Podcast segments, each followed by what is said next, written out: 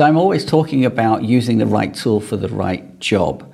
And um, yesterday I wanted to do some outreach on LinkedIn and just outreach in general. Now, usually you would use a CRM for that. I don't want to use a CRM. I think for me anyway, they're, uh, they're too bloated. There are clients that do use them and that do need them, and I tell them to use Pipedrive. But for me, it's not something that I'm interested in using another tool just for that part. So my prospecting, basically, and um, keeping track of that stuff, I actually do it within Basecamp, and it works out really, really well.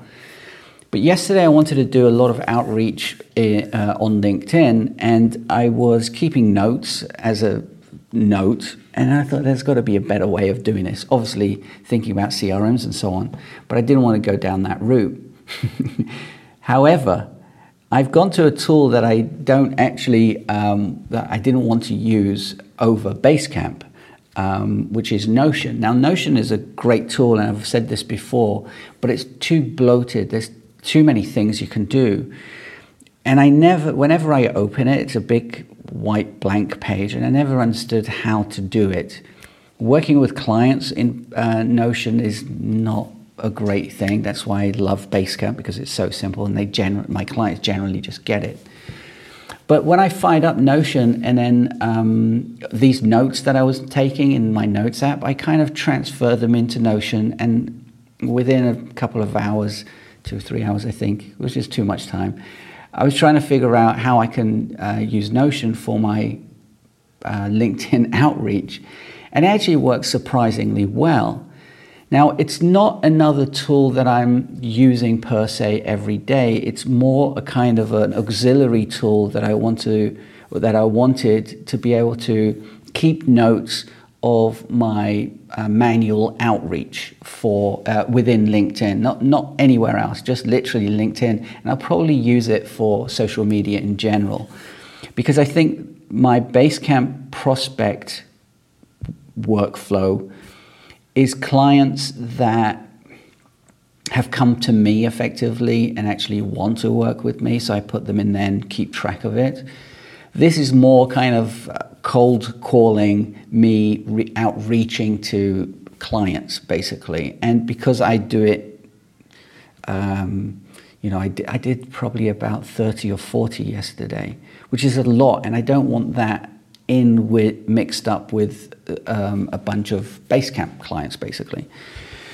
So it was great to use um, Notion to be able to do this. Now, in the past, I've made a, a, video about Notion or Basecamp, and they have two completely they're two completely different things, and they're in a different ballpark altogether. Um, so a lot of people say that, well, you can do all this in Notion and you can do all this in Basecamp. Yes, you probably could, but do you really want to faff around and try to figure that out? I just don't think it's worth it. So I keep Basecamp as my everyday workspace. I do everything in it, and um, I'm using Notion purely for my um, social media, mainly LinkedIn outreach and it seems to be working quite well. Um, I've been doing a lot of outreach today as well. People have um, connected and have been watching videos and have had conversations and stuff, and it works well. And I keep track of that within Notion. So the point is the right tool for the right job. Don't try to shoehorn what you want to do in an app that isn't built for it necessarily oh, I say that, and I'm using Notion as a CRM. But you know, don't try to um, pollinate. Is that is that way to say it? Pollinate the the app that you're using with crap that you kind of don't want in. Does that make does that make sense? I guess it does. But I think you understand what I mean. Anyway, so I'm using Basecamp for everything, and I'm using Notion purely just for this one part thing. This kind of my my CRM without the CRM bloat that I just kind of don't need. You know, I used Pipedrive uh, and HubSpot and uh, various other ones, and they're good in um, and they have a place, but not in my business. Basically, I just, you know, I don't see the reason for that. Now, will I change my mind later and start using Pipedrive? I don't know. I don't think so. I'm, I'm pretty certain I won't. But I'm just going to see how this goes. And that's the whole point. Get a tool, put your stuff in, work with it for a little while, understand it, make sure you get it, and then see if it works for you. And if it doesn't, then maybe move over to something else. But um, the point is not to keep moving all the time. Try to figure out something that will work for you.